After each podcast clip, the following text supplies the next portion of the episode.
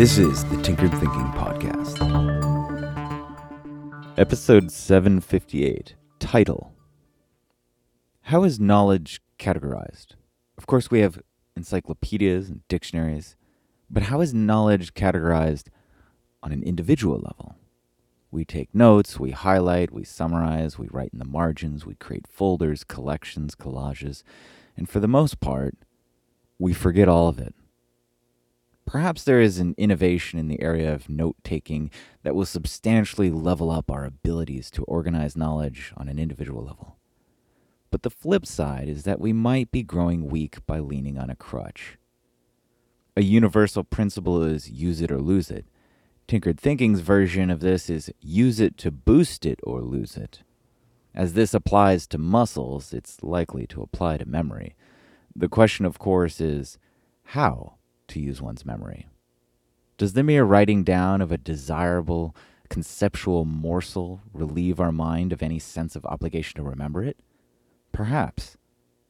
If you regularly have to write a list of items with quantities in order to have them on hand a few minutes later, say it's a dozen things, it doesn't take much time and pain to verbally list those quantities and remember them. The mind finds the way if it's pushed in that direction. This is only to say that memory is trainable in different ways. The Homeric bards had epics consisting of tens of thousands of lines memorized by heart.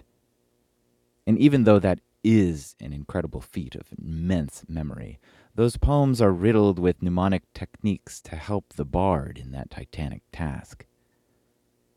Here's a suggestion that has arisen during the creation of Tinkered Thinking.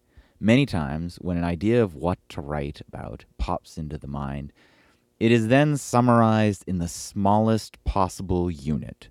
Usually, it's summed up as a potential title for the post.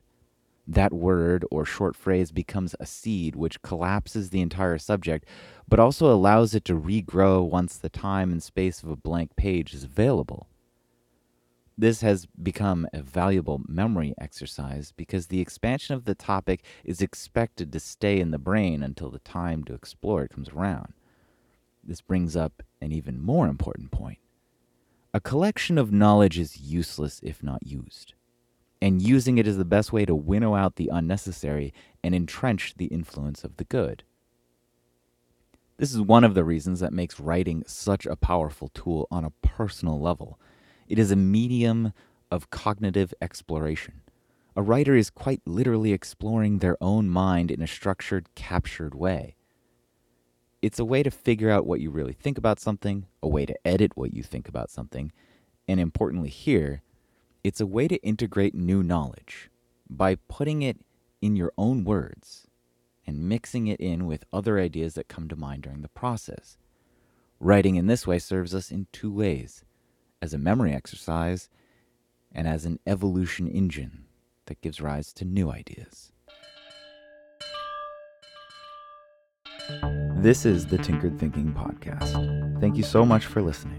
If you find the Tinkered Thinking podcast valuable, there are many ways you can support it.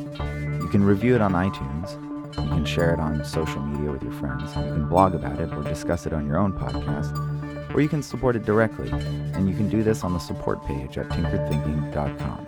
Both one time support and monthly subscription support options are available. Thank you for your support of the show. It's listeners like you that make all of this possible.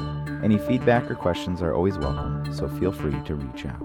And until tomorrow, remember to be careful about